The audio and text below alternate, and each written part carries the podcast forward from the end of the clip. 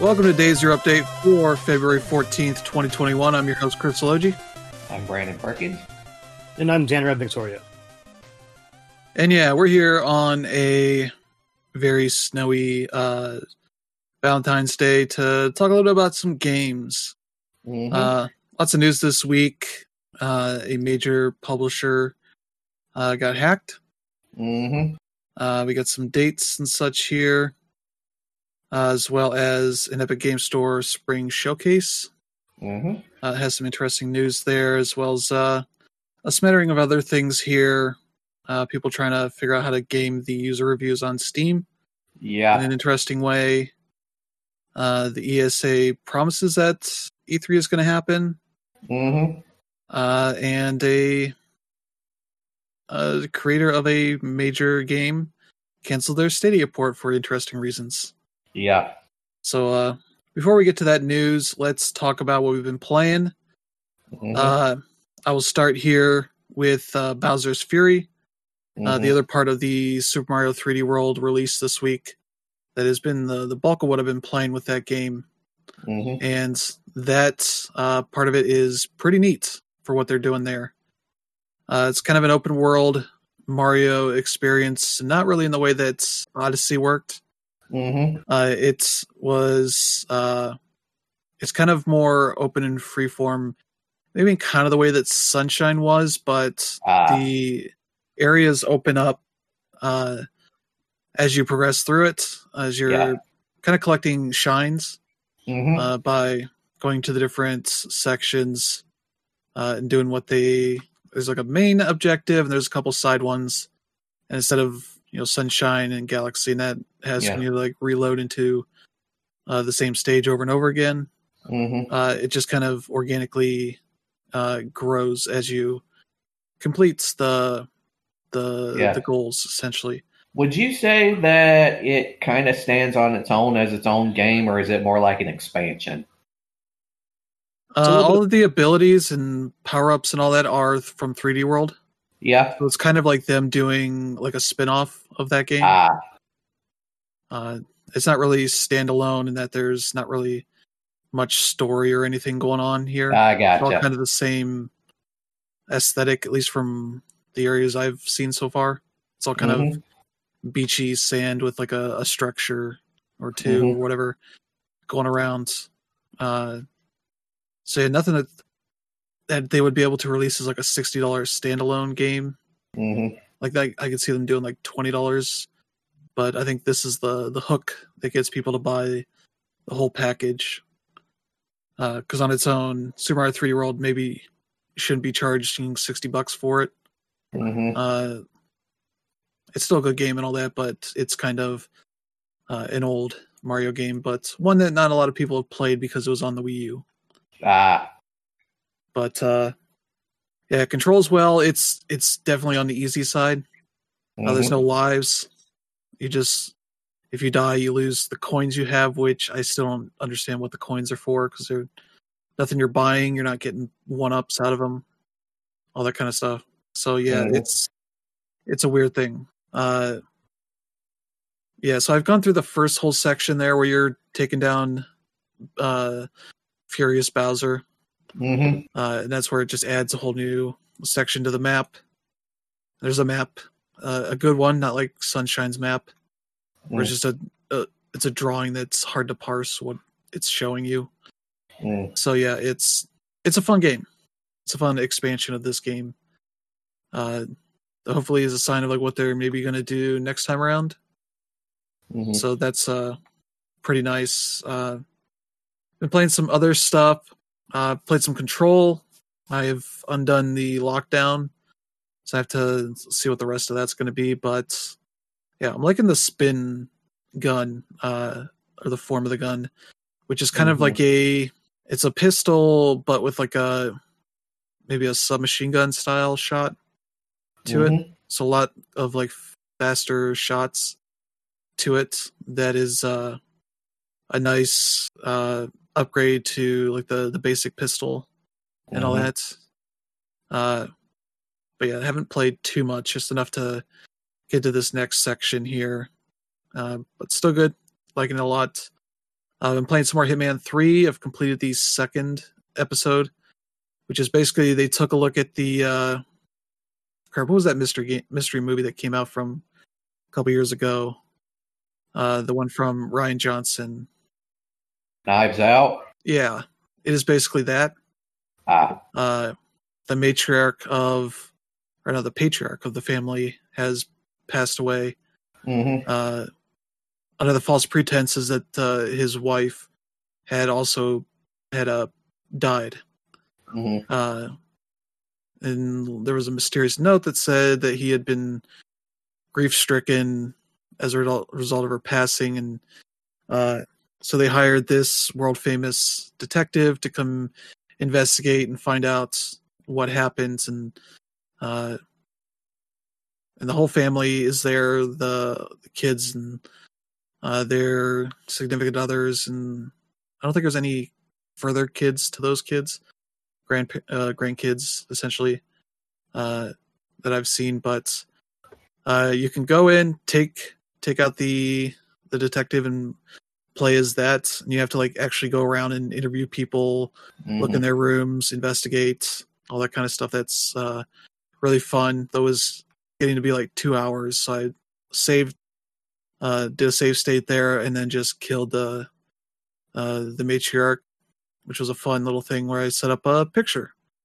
and conveniently had a uh, a nice little uh, leak in the hose Mhm. uh, so that there's a nice puddle around her feet, and as you shoot, uh, the flash causes electric surge, and so you get like a picture of her body, lifeless body, like flying into the air, uh, surrounded by her family.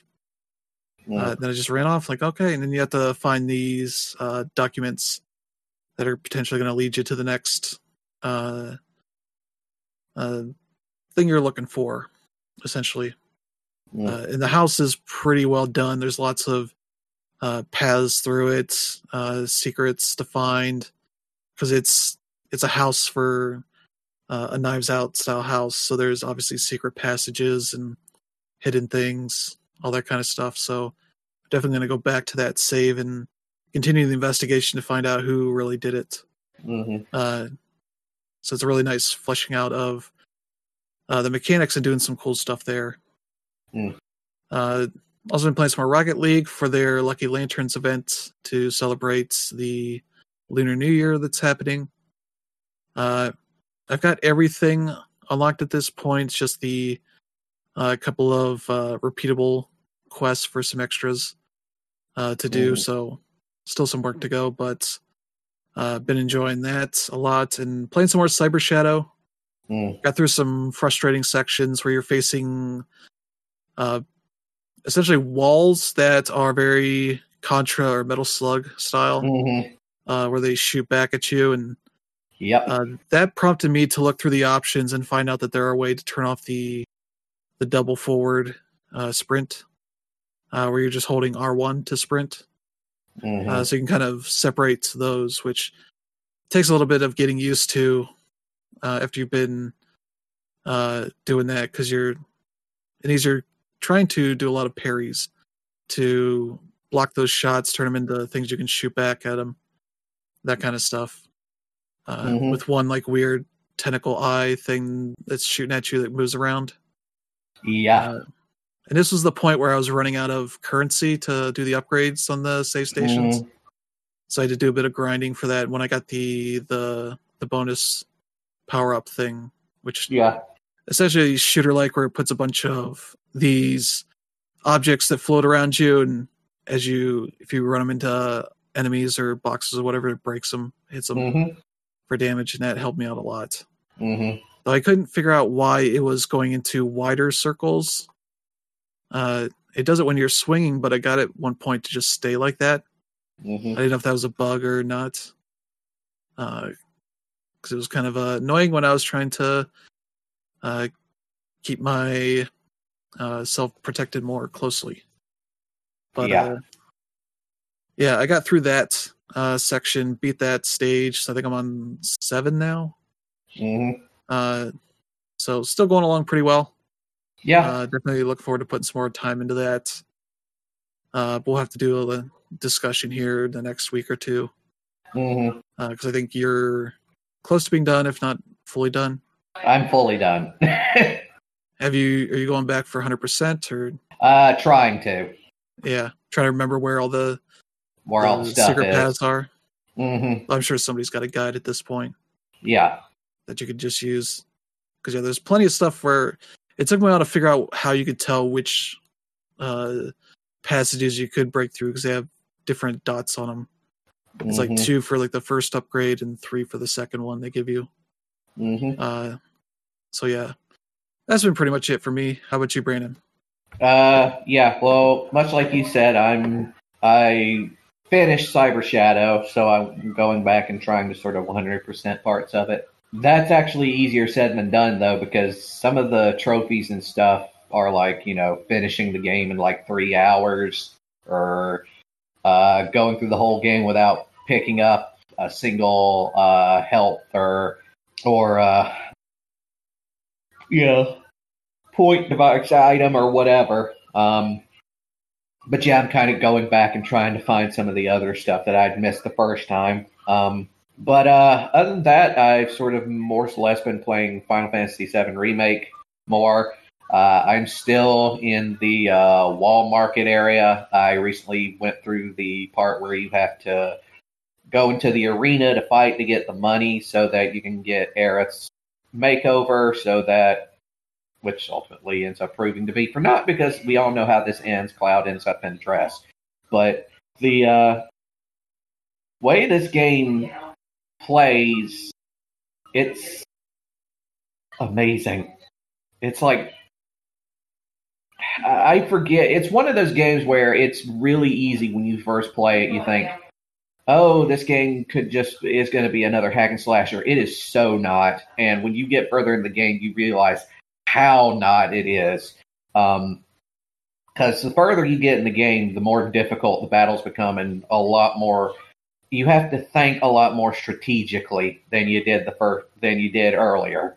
Um, so much so that there was a lot more uh, blocking and like specifically getting certain, you know, abilities and spells to go before you can go further. It's it, it's amazing. It's hard to describe, but there comes a point where you realize that this is not Kingdom Hearts. You know, you start playing it and you think, you know, at first it's going to be like Kingdom Hearts. It is so not like Kingdom Hearts. It is far more in depth than Kingdom Hearts wishes it could be. Um, but uh, and uh, because you know they've got that thing where uh, they have like first six or seven hours to be played for free, I decided to download the Division Two, uh, the trial edition, and uh, you know it's it's fun um, for what it is. I mean, it's basically a cover shooter and a fairly generic one at that. You know, as far as like actual missions go, it's mostly oh you need to go to this place and then get this thing and then maybe take it back to this place or then get out of this place. It's not a not a very you know it's it's not very complicated. Also, it's very funny when you think about the fact that when this game originally came out, Ubisoft tried to convince people that this game was not political in any way, even though you know it takes place in the bombed out ruins of Washington D.C. Yeah, like you yeah like you're literally you know the jtf's like whole base of operations is literally the white house. Like it's not really any way you can get more political than that.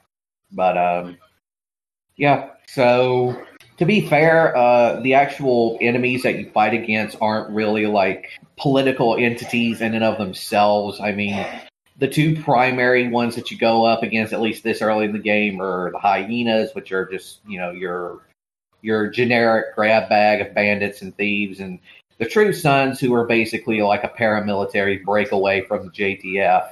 Um, and uh, that's about it. Um, so yeah, that's what I've been playing. What about you, Nanra?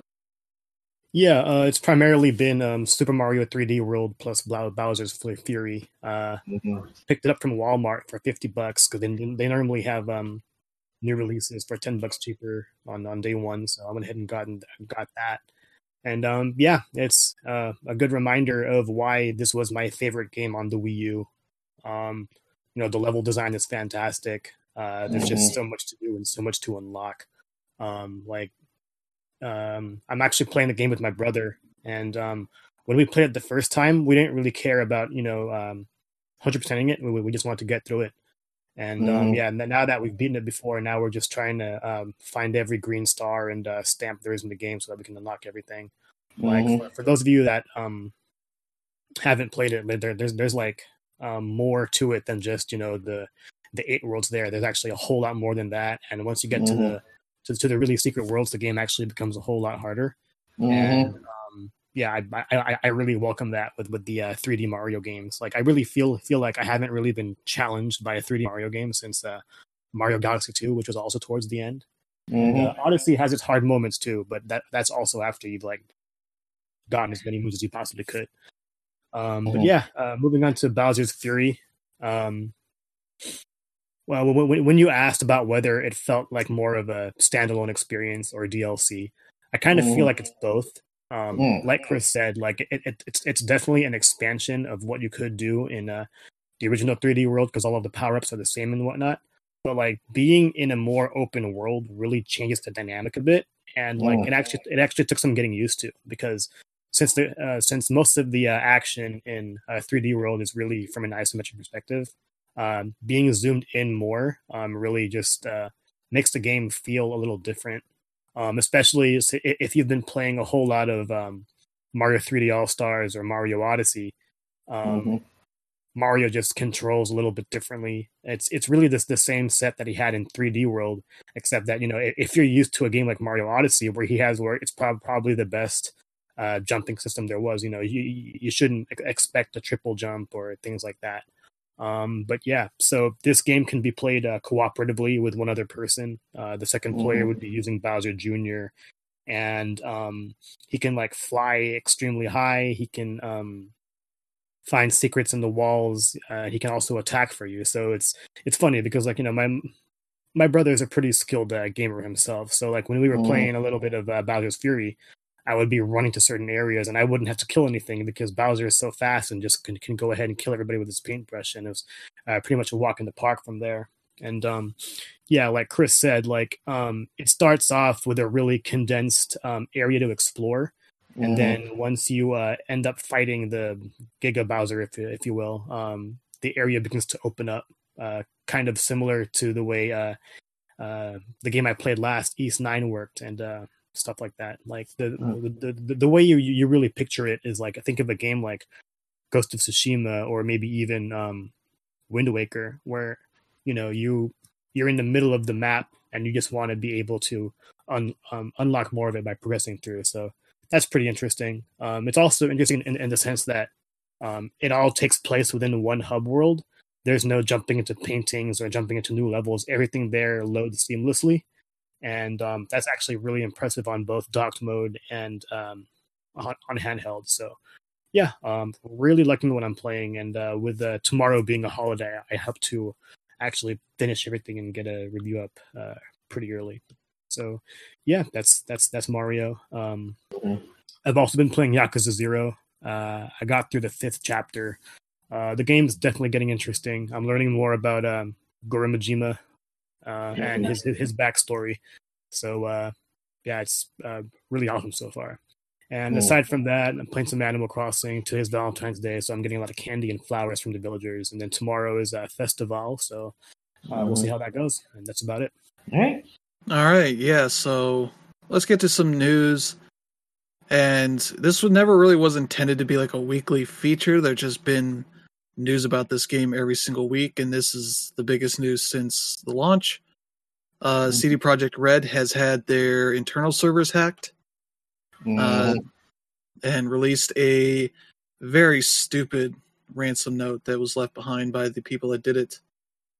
Uh, that starts with a message like, "You, you have been epically pwned. We have dumped full copies of the source codes for from your Perforce server mm-hmm. for Cyberpunk 2077, Witcher 3, Gwent, and the unreleased version of Witcher 3. We've also dumped all of your documents relating to accounting, administration, legal, HR, investor relations, and more. Also, Mhm. encrypted all of your servers, but we understand that you can most likely recover from backups. If we will not come to an agreement, then your source codes will be sold or leaked online. Your documents will be sent to our contract contacts in gaming journalism. Your public image will go down the shitter even more, and people will see how shitty your company functions. Investors will lose trust in your company, and the stock will dive even lower. You have 48 hours to contact us. Mm. So yeah, they uh seem to be basically calling their bluff on this stuff, Yeah. uh not giving in. And yeah, probably the the biggest issue of all here is not really the game stuff because Yeah. they'll be fine as a company. It's the all the stuff related to their current and former employees. hmm uh, they put out a follow up message saying that they don't think that they uh, have any of their old data for ex employees, hmm but still recommend uh, those people, you know, enable fraud alerts and such for their uh, accounts and such, just in case on that. So, yeah, it's a very shitty situation all around for them hmm have to deal with, and especially their employees who've done nothing wrong here outside of the executive teams. hmm Uh, it's a whole weird, weird thing that's happening, and I have a little bit of follow up here that uh, some of their source code seems to have been already sold. Uh, potentially, let's see, one of these looks like it's Russian, uh, or at least the the thing is listed here as Russian in Russian. hmm So who knows for sure? But uh, stolen source code for the Red Engine and CDPR game releases. Uh, yeah, through this uh, forum, I guess. I'm not sure the how that all works, but yeah, this uh, it's a forum that revolves around hacked data called exploit. hmm And I guess they offered up stuff potentially that has been sold. mm which probably isn't being acquired by any legitimate developers. Because if they were to use any parts of this that could be proven by CD Projekt Red, they would be in uh, a lot of legal trouble on that Yeah. sort. So yeah, kind of a shitty situation all around for uh, CD Projekt Red here. Just as they were starting to try to get the uh, the whole cyberpunk thing turned around. hmm Yeah. Yeah, it's just Ugh. Just a not the shit- way not the way you want retribution for releasing a game like this. Yeah. Uh, Dan Rip, since you're actually in the industry, can you kind of uh, sort of fill us in on like what the implications of all this is? Um, I mean, it's it's kind of weird because like a lot of the code was like you know spread out anyway, so there really isn't much that they can do with that.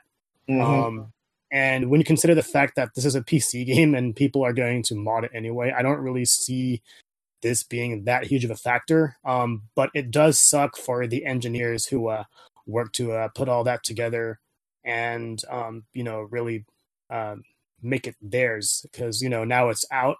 But you know the thing is, there's a lot of talented people in in, in the industry anyway, and they were really good, gonna there, there, there, there's eventually going to be games that pretty much use cyberpunk as a basis for for pretty much anything. Anyway, as Mhm. as for the ransom note, it, it just feels like um you know, like like like you all said, it's a it's it's a pretty lame note. Um, but yeah, I I definitely have um. I, I, I definitely have no idea what I would do if I was CD Projekt Red in this situation, but it is uh, it is nice that they were um, that they were upfront about it. But other than that, it's like I, I I don't really have much to add here. All right. Yeah, it's just a weird situation all around. hmm Uh, but let's get to something that's not weird. Uh, the Super Nintendo and NES uh, apps that are on the Switch for Mhm. Nintendo Switch Online members. Nintendo announced four new games that are coming to those uh, Mhm. two different apps. Uh, and they're probably games you've never heard of. Uh, let's see, there is Doomsday Warrior, Mm-hmm. Prehistoric Man, I think I've heard Uh, of that one. Yeah, Psycho Dream and Fire and Ice. Uh, let's see. Yeah, Fire and Ice is an NES game. I believe it was one that was supposed to come to uh, the West Mhm. originally under a different name. Uh, if- doesn't have it here what it was supposed to be, but uh, finally coming over as like a Japanese release. Yeah. Uh, and that is, let's see, as Dana, you have been chosen by the Queen of the Winter Fairies to bear the power of ice magic. With it, you must defend your home, Coolmint Island, from the wicked wizard Druidle and his flames. I Mhm. guess it's technically like Solomon Key 2, maybe? No. Okay, Okay. yeah, it is.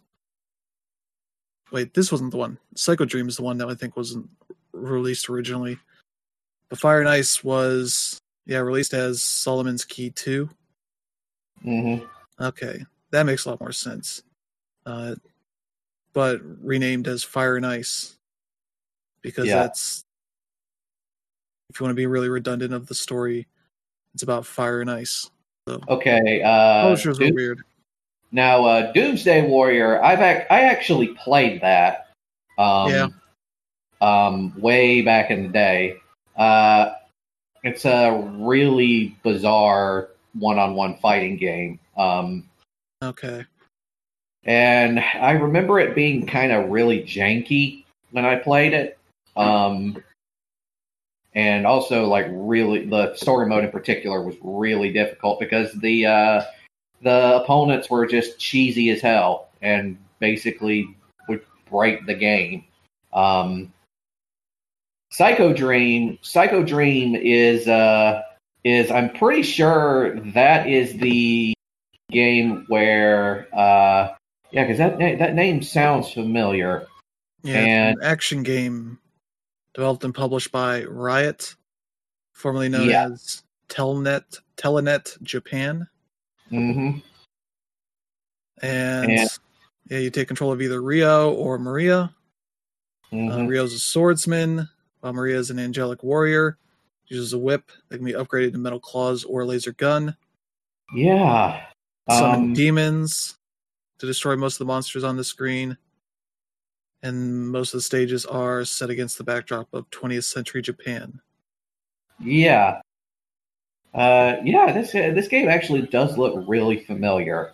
I do think I saw like a bunch of previews for it and like game and, and like Game Pro back in the day, and I guess it just it, they never brought it over here. Yeah, Um, they were originally planning to localize it, but never yeah. finished it. Hmm Yeah, it would have been. Okay, it's from the same developers, Doomsday, or same publishers, Doomsday Warrior. It would have been their second game. Yeah. and I guess it was going to be called Dream Probe. Yeah. Yeah, that name does sound It's familiar. weird of a game, but yeah, that is a weird whole thing there. hmm Yeah, and Prehistoric Man is just a caveman game, hmm like Chuck Rock and a few others, Mac and Mhm. Joe, that kind of stuff. Uh, probably pretty much a knockoff hmm some of those other games. So, yeah, maybe you get one or two good games there, but probably not stuff that will get people excited about booting up the app again. hmm I guess in Japan they get see Mario Super Picross. Or that's the December lineup. Okay, mm yeah, Solomon's Key two they got, which is essentially Fire and Ice. Uh, doesn't seem like they got anything special hmm don't know. they didn't get anything this month.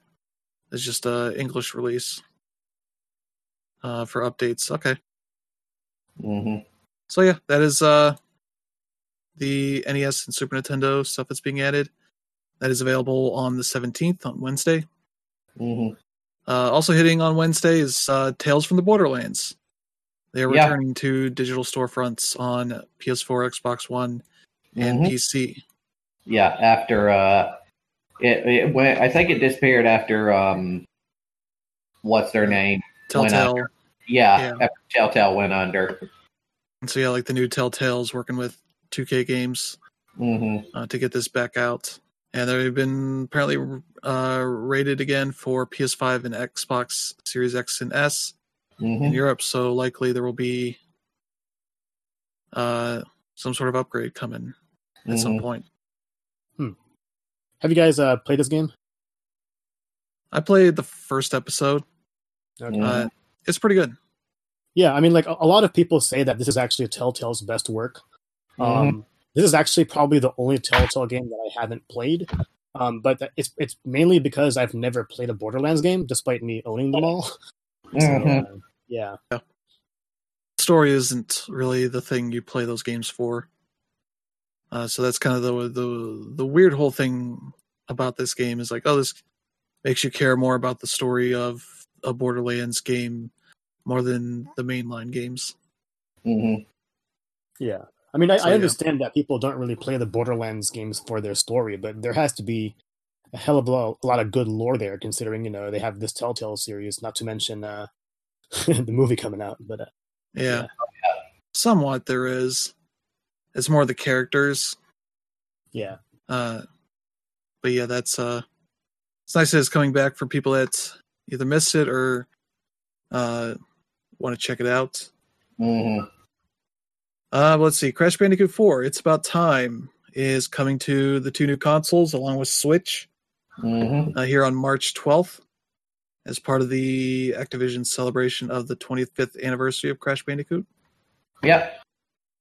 Uh, yeah, they let's see. The new versions will have shorter load times, 4K, 60 FPS, all that kind of stuff. If you already own the game on the PS4 and Xbox One, uh, the upgrades are free, Mhm. as well as working with the the save data you have already. PS5 version uses the adaptive triggers, haptic feedback, and all that. Uh, yeah, it'll be 60 bucks on those new consoles, 40 bucks on Switch yeah, and PC. And I guess it's also coming to PC as well via BattleNet. Mhm. Obviously, where you go for Crash Bandicoot games. that's the only uh, Activision thing they ended up doing with this announcement. Uh, as far as I'm concerned, like all of these are pretty good. I actually got the game on Black Friday. I never opened it, so Yeah, it's a very good game, very hard. Mhm.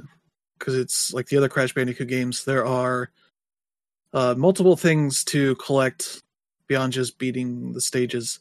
Mhm. and that can be a reason for dying a lot is just trying to break all the boxes or get the the gems and that kind of stuff Mhm. uh but yeah it's a fun game well worth checking out uh looking forward to seeing what these upgraded versions look like they should really shine on these new consoles uh let's see also coming out here in a few months is ratchet and clank rift apart Yep.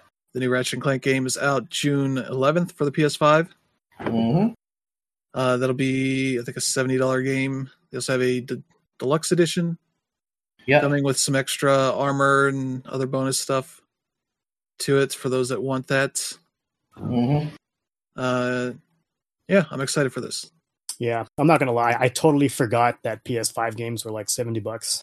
Yeah. Yeah, And, uh, and then the, this announcement came, and I was like, oh yeah, forgot Yeah. about that. I would uh, totally like to play this if I could, you know, actually get my hands on a PS5. yeah, You know, that would be nice yep. I could get one. Sony. No, it's not really Sony.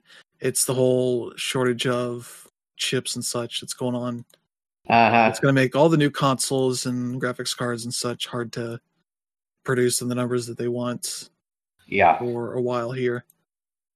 but yeah there's the the base game you pre-order you get uh wait where does it say here yeah you get let's see oh yeah two armors uh carbonox armor from Going Commando Mhm. as well as early unlock of the pixelizer weapon Mhm. which is the retro gun from the newest Ratchet and Clank game Mhm. remake of the original.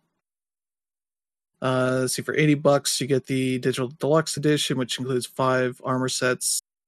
Uh, in addition, uh, 20 rare titanium for upgrading Mhm. your weapons, a sticker pack to use in the uh, the photo mode, which I assume is like the Spider-Man photo mode, Mhm. as well as a digital art book and digital soundtrack. you can also get that with the the physical version. There's a a ten dollar upgrade to get the digital bonus stuff hmm uh, from the digital deluxe. So yeah, some neat stuff there.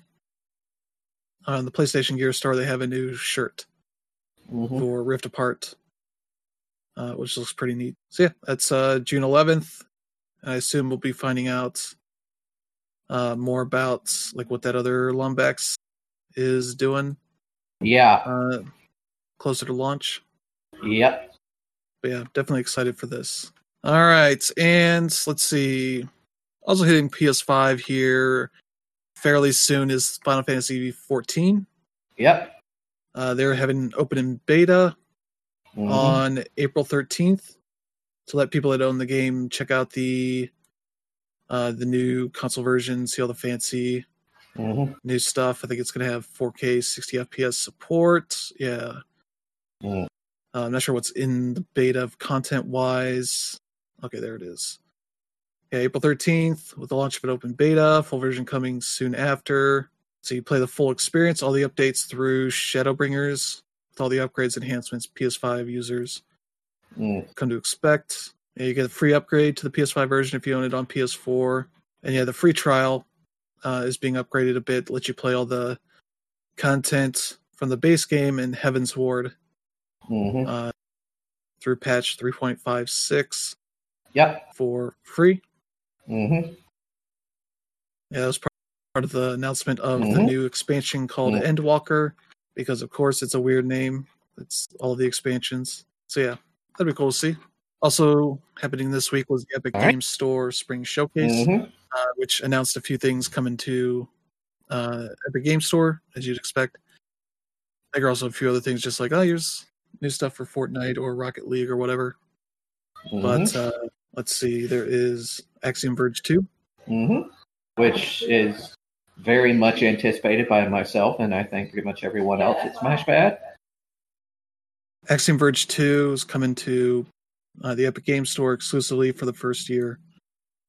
Uh, also coming to the Switch at the same time when it's coming out. I think it's supposed to be fairly soon here in the next couple of months. They still don't have a date yet, but uh, you can check out the trailer they put out, which I think is pretty much the same as the old one, Mhm. the first one they put out. Uh, but yeah, Tom Happ put out a nice little Mhm. uh, post on his blog post talking about his reasoning for doing this, Mhm. uh, which was partially to secure funding for uh, his family. Mhm. Xavier's son, Alistair, has uh, his own issues going on. And That's been part of what mostly what he's been using uh, the funds from the first game and all that Mhm. for.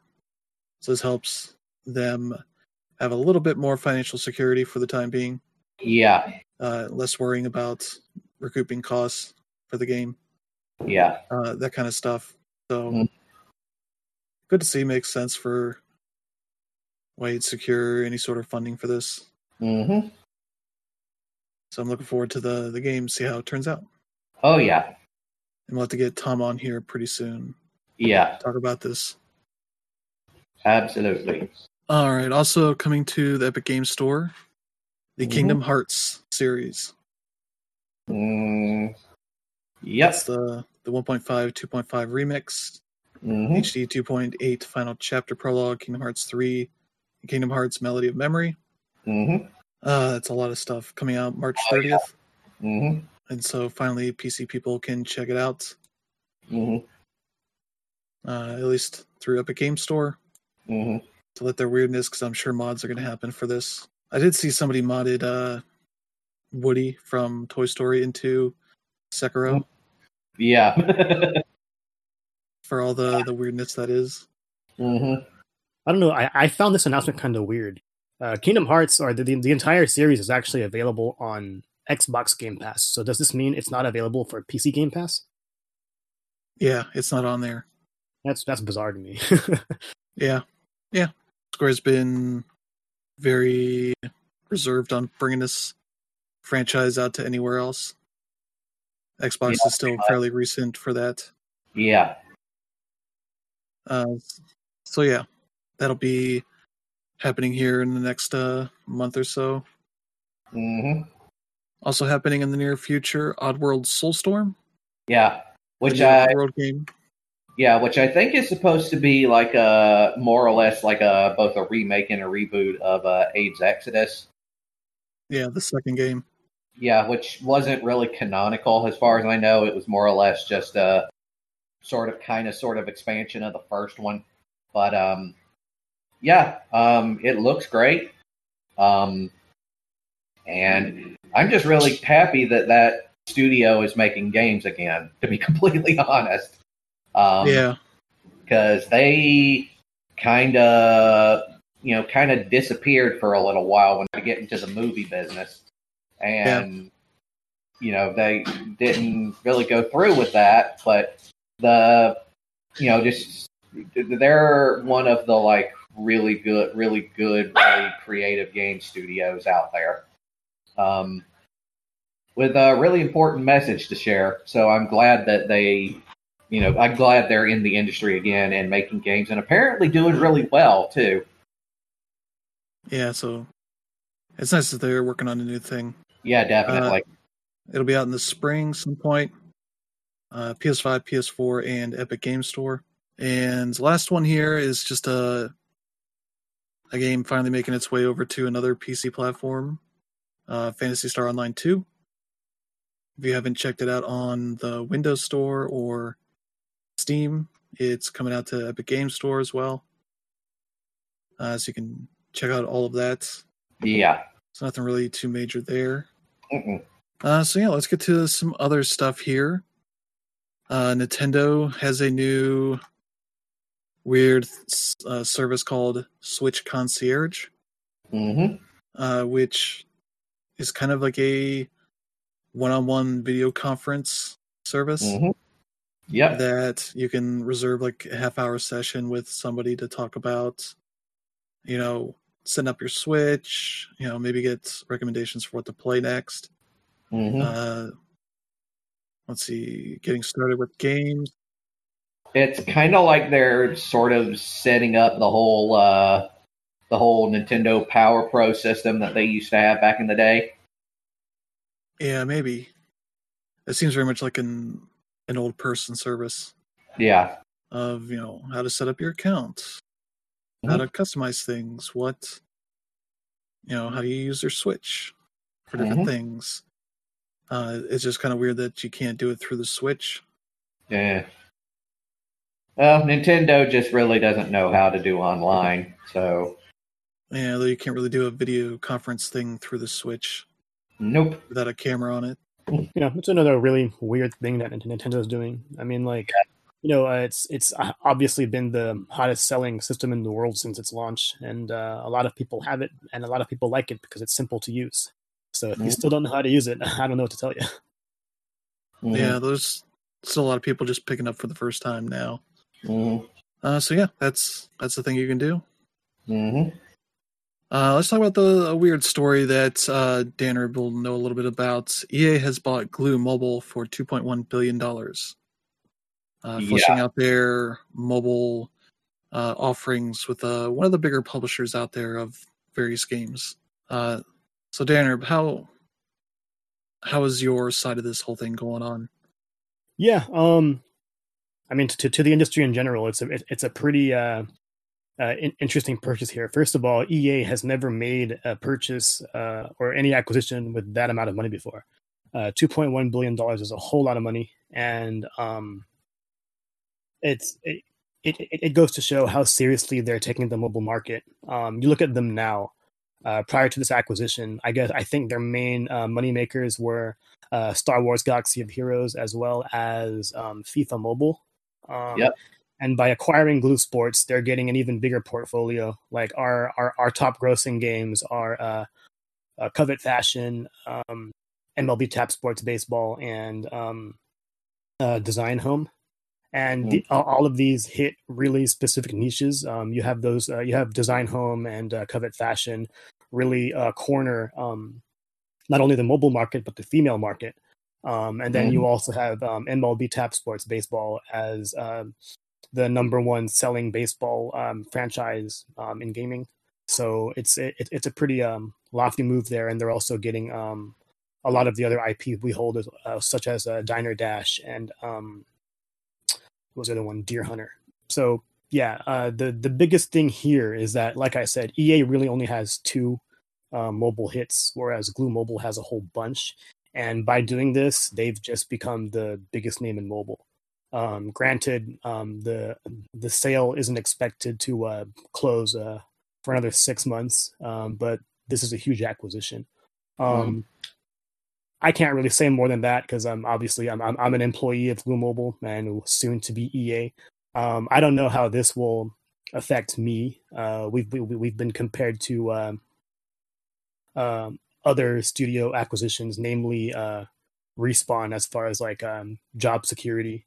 Um, mm-hmm. I don't know how this will affect me and my future here at Smashpad because obviously, like EA is a company that has their hands in a lot of um, things rela- relating to gaming, and you know, um, I, I, I wouldn't want anything that um, I do to be affected. So, um, mm. like, I'm I'm seeing like one, one scenario would be, oh, okay, whenever EA is mentioned, I won't say anything, or maybe I'll stop uh, covering EA games in general. Um, but other than that, yeah, th- th- this is a definitely an exciting time um, for uh, people in that space. So mm. yeah, yeah. So that'd be weird to see how this whole thing turns out.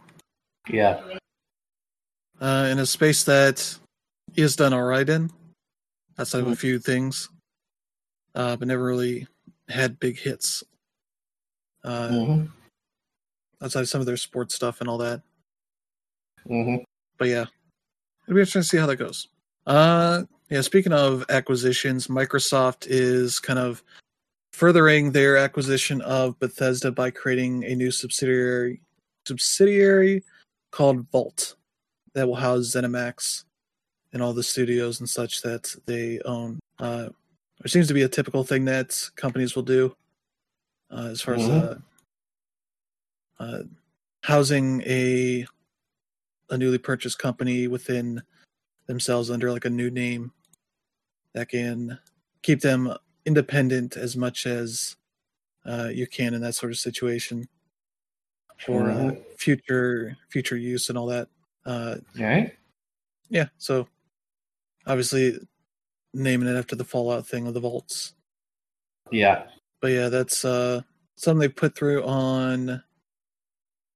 See, the, through the European Commission, uh, the documentation. So it seems like it'll happen at some point officially, but for right now, it's kind of just part of the acquisition of Bethesda that's happening here. Mm-hmm. I assume by the end of March. Not sure when that full thing is happening. But yeah, that'll be neat to see something called Vaults handling all the Bethesda stuff. Mm-hmm. Uh, let's talk about Steam here real quick. A developer on Steam has figured out uh, a clever way to potentially game the review system. Yeah. Uh, this is the maker of Emoji Evolution that's uh, named their publisher uh, developer name very positive. Mm. In line with uh, the way the Steam reviews are listed on their uh, games page, you know, it's like uh, I think very negative, mostly negative, mixed, mostly positive, and very positive.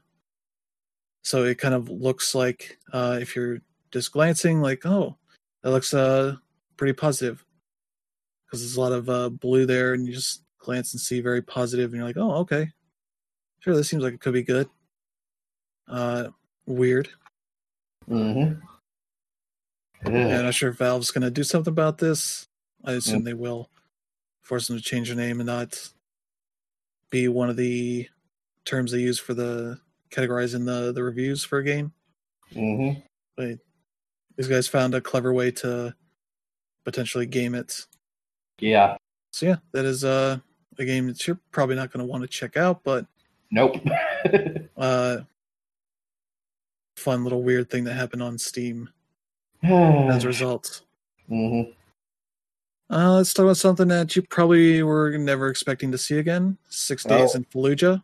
Oh yeah. Uh, so the story of game that yeah. got canceled because of obvious reasons. Yeah. So the story of how this game actually came into existence is really fascinating. So the developer uh, of this game, which is um, Atomic Games. Yeah. So they were originally making uh, training software for the U.S. military, and they were having uh, you know actual military soldiers actually working as you know uh, advisors, you know, creative input stuff like that. And then about halfway through development of whatever they were working on, a bunch of them ended up getting uh, shipped off to Iraq, and they just so happened to be uh, shipped off right in 2004 when the second Battle of Fallujah happens. Um, which, if you've read anything about the the second Battle of Fallujah, it's one of the most, not only one of the bloodiest uh, conflicts that the U.S. Army has ever found itself involved in. Like they literally compare it to like the the the to one of these battles that happened in Vietnam in 1968. Um, they uh, is also because the six days in Fallujah, that, that particular battle is where the term white phosphorus ended up entering the popular, uh, you know, the entered the popular consciousness because apparently it appears that it may have been used. Um, whether or not it was used as like an actual chemical weapon or as a way to create smoke, which is um, you know actually that that second part is actually allowed under the under the uh, chemical you know the chemical weapons agreement, but it can't be used as an offensive weapon. Uh, and apparently to this day, there's also been like a large amount of um, birth defects and cancer that's been growing in the Fallujah area because apparently of a bunch of uranium deposits that were found in ordnance uh, in the city. Um, and all in all, basically what happened is after the Battle of Fallujah, these guys came back to Atomic and they said, look, dude, you need to uh, make a game about this because you need to show what it was like uh, to actually exist in that particular battle because it was pretty freaking brutal. And they wanted to show what, you know, an actual firefight in the modern era is like. Specifically, very, as realistic and as non power fantasy as possible. Yeah, it's doing this as like a shooter kind of undermines that a bit. Yeah, because you're obviously likening yourself to you know Battlefield and Call of Duty stuff that when they try to do serious storytelling kind of gets undermined by the yeah the the audience they usually cater the type yeah. of other stuff they do with their gameplay yeah because uh, they were they're trying it's like yeah it's a shooter but it's a shooter in the way that shooting is sort of secondary to the overall experience yeah uh, you're you're shooting because again, it's the second battle of Fallujah. There's going to be shooting going on. You're going to be shot at, and you got to shoot back. You know, yeah. and keep in mind the people you were fighting against were uh, part of the homegrown Iraqi insurgency that would eventually become ISIS. Um, but again, it the re, the thing became controversial because the very notion of taking what was then a very recent uh, experience and trying to put it in a interactive gaming format, uh, you know how people react, how it would react, and it, they reacted exactly how you thought they would. And uh, so basically, Konami ended up pulling the plug.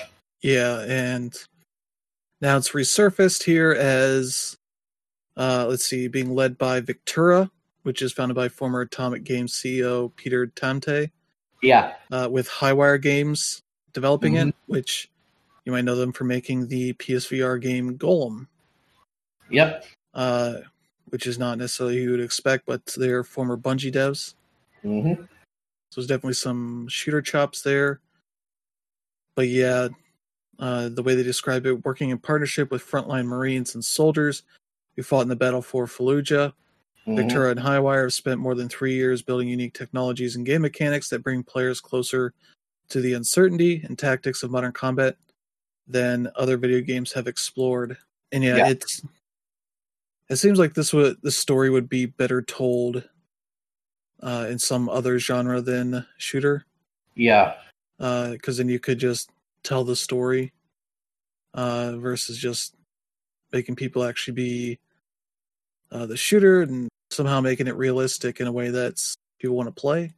yeah, uh, especially the notion that they're going to tell the stories of the the military members that were in this as well as civilians when it seems like they're not necessarily working with civilians uh, Uh, especially if it's all us uh, yeah. military members where it's like you need more perspectives because Well, it looks like maybe what they're doing now, they actually are trying to get more uh, civilian perspectives into it.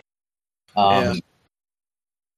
Which I, I want I want this game to come out. I want to see how it how they end up uh, how it how it how what the end product is because I do think that this is a very important topic that needs to be discussed uh, because yeah yeah, the because again, those types of military shooter, power fantasy type things, they're still very much a big deal. Um, yeah you know, and call of duty is still the best selling game yeah. Call like it. I mean, the most recent Call of Duty was the best selling PS5 game. Period. yeah So, and you know, this, uh, you know, the, this is it's something. I really do think this is something that people need to experience. yeah we'll see Um, because it's not obviously not the first time somebody's tried making games where it's about the the horrors of war yeah, Uh, you know, got like Valiant Hearts from Ubisoft that was a, a nice little take on that kind of thing about.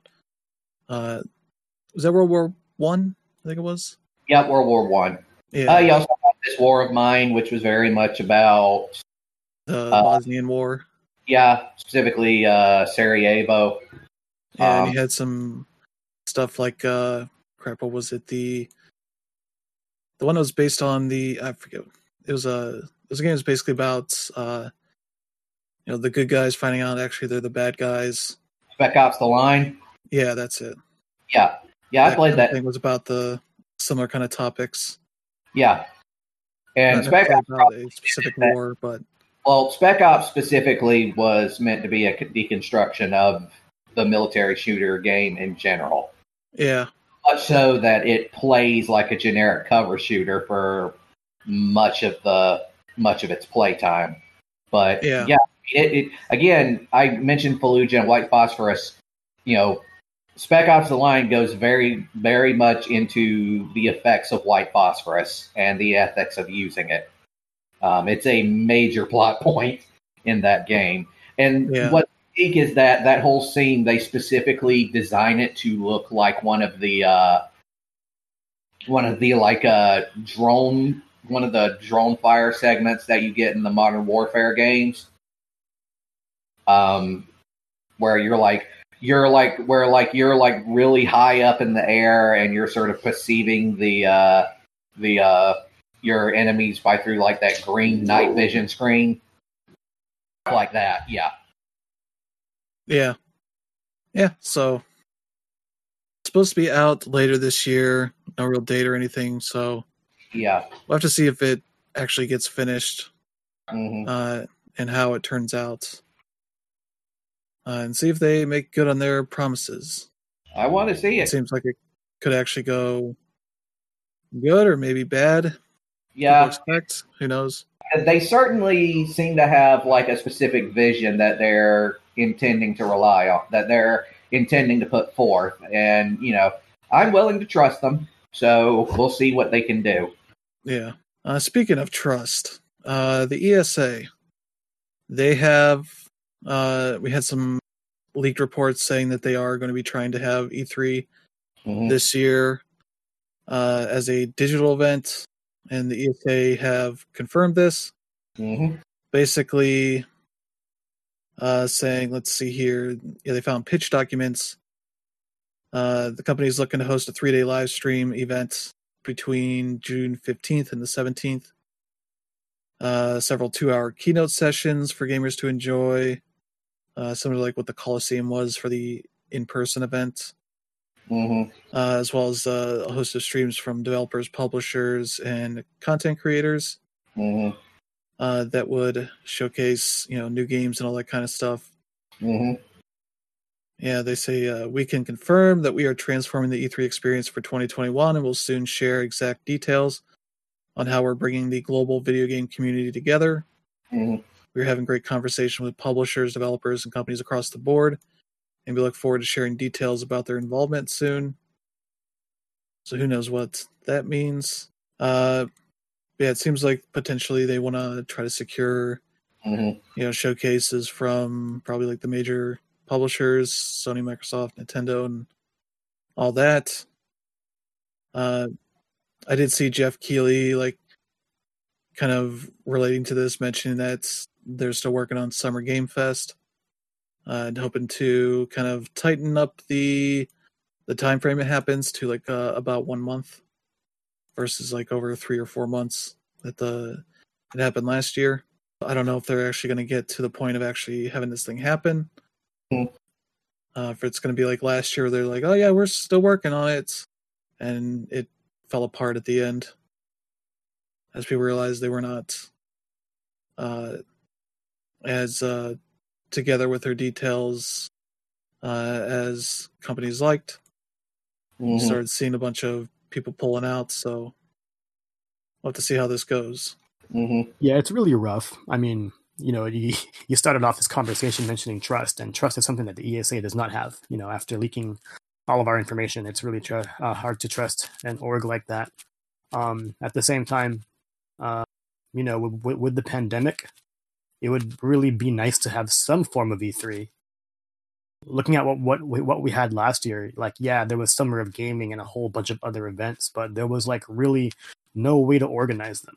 Um, it seemed like all of the companies taking part in their own kind of thing um, really weren't prepared to do it in the way they did. And um, uh, while it was cool to have like uh, as many events as we did have, like it would be nice to like you know really dedicate a week or two to you know all things gaming rather than having to make plans for three months to really cover this stuff properly.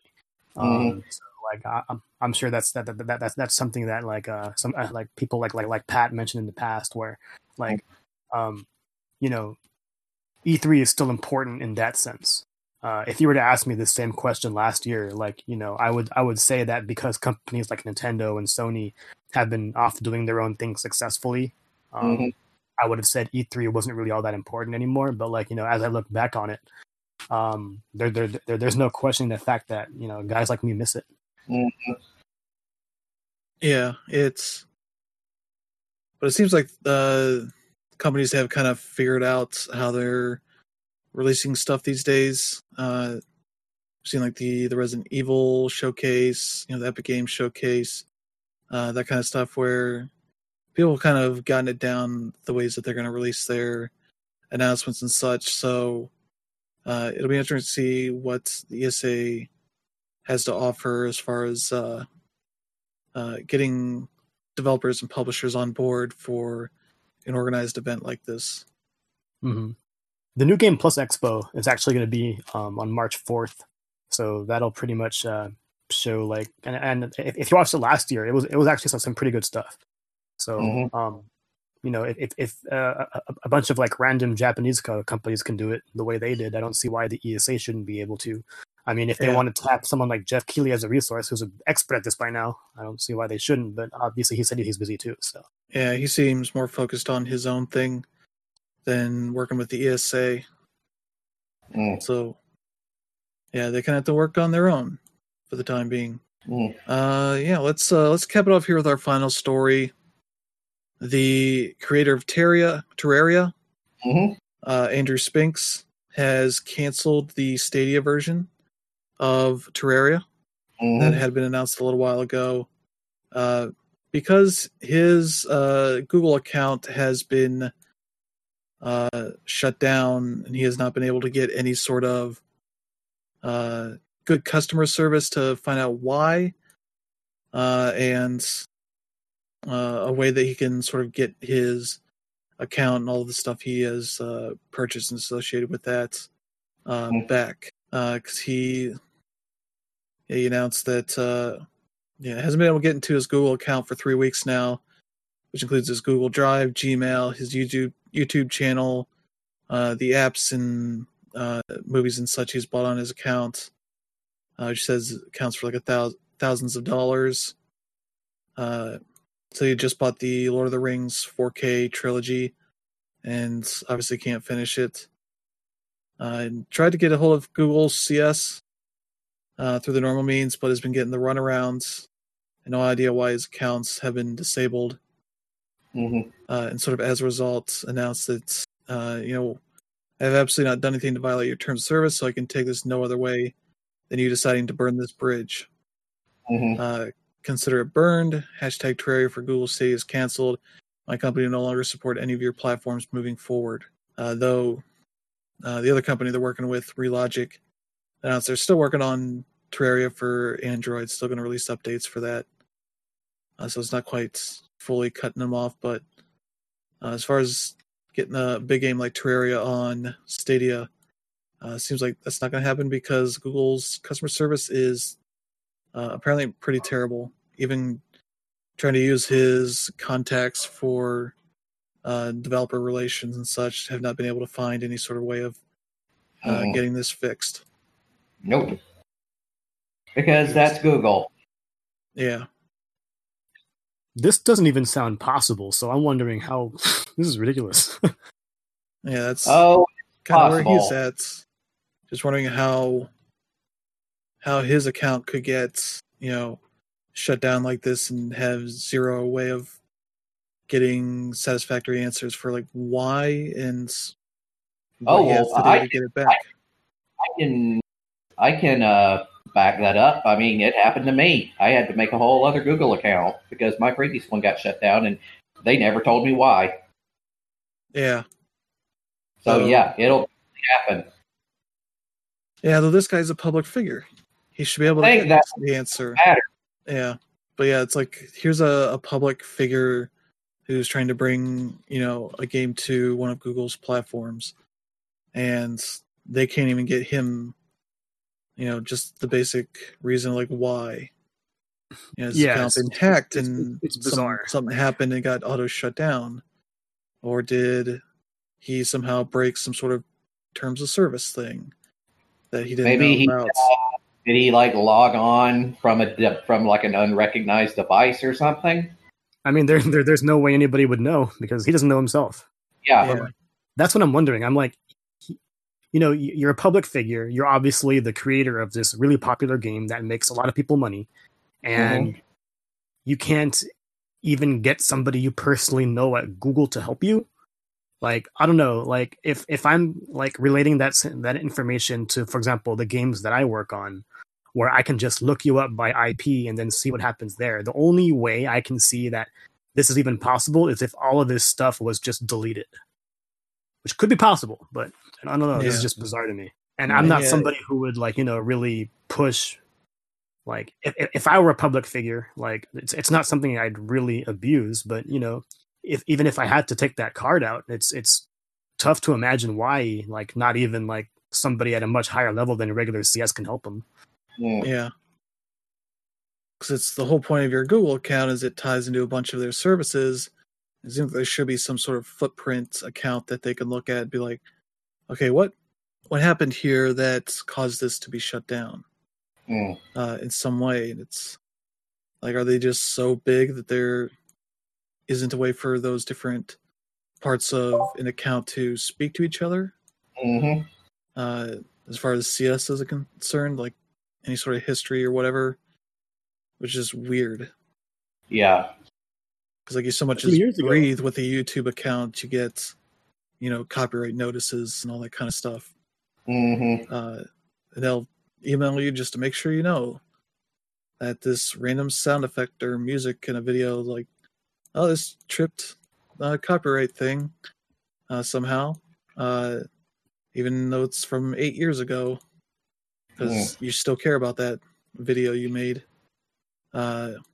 And even when you sign on to other accounts, you get you know an email saying like, uh, you know, we got this login. Is this yours? You know, make sure that you know that. But if he gets locked out of the account completely, you know, he maybe can't see any of that stuff. Mm. I mean, sometimes when CS has a policy about not telling you why you're banned, it's normally like to protect their own stuff. Like for example, um, with with some of our games, we won't tell you why you're banned because if they knew the exact reason why, they could probably like you know find other ways in order to do what they have to do. Like for example, if someone's caught cheating in our game and we banned them because they were cheating, we're not going to tell them it was because they were cheating. So Yeah, I don't know. It, it could be something like that. But you know, last year Chase um, added a new benefit to one of their credit cards where you get Dash Pass, which is the premium uh, Dash Pass membership for free. And I couldn't even avail of that without um, making a completely new account from a different email. Mm. And um, I even like went ahead and like asked about why I was banned, and they still gave me the same a- answer like two years later. So I'm like, this is bizarre. yeah. I could get that whole thing of not wanting to tell them like a potential way to get around a ban. Uh, but yeah, this guy's obviously uh, a partner for Stadia and their Android developer uh, stuff there, and you know uses YouTube for that same reason and all that kind of stuff. Mhm. So it's like it's the sort of person that needs to know what happened. Because if it's legit, then whatever they can move on. But if it's not, you know, Mhm. they would obviously want to figure out uh, how to get it fixed. That's Yeah. the whole reason you have developer relations for this kind of stuff. Mhm. This is like go ahead. this is like Miyamoto not being able to access his Nintendo account. Mhm. you know, so Yeah, because his computer got locked down. So I'll be like, uh, hello? I can't get on the Nintendo, you know, or, DevNet. or or Phil Spencer being unable to log on to Xbox Live because you know the PC wouldn't Yeah. work. Like, come on. But people then would be like, ah, well, Windows is shitty anyway. You guys should have fixed that before this happened. Mhm. Uh, but yeah, that's uh, that's an unfortunate thing for, I guess, Google as far as Stadia is concerned, because it's certainly a big game that they could have gotten on to their service. Mhm. Uh, that would probably draw in some people. But as a mobile game, you know, you're also, it's not a game that's hard to get a hold of anywhere you're going, and it's not a, it's not a resource intensive game either. So I think you would be able to largely access that on any sort of uh, laptop or phone you have with you on the go. So it's mostly Google's loss here, not so much the dev's loss. So yeah, that is our slate of news this week. Uh, thank you to Dan Reb and Brandon for joining us this week. We'll be back next week with another slate of news, and we'll uh, see how that goes. So, thank you everybody for tuning in, and uh, we'll see you guys next time.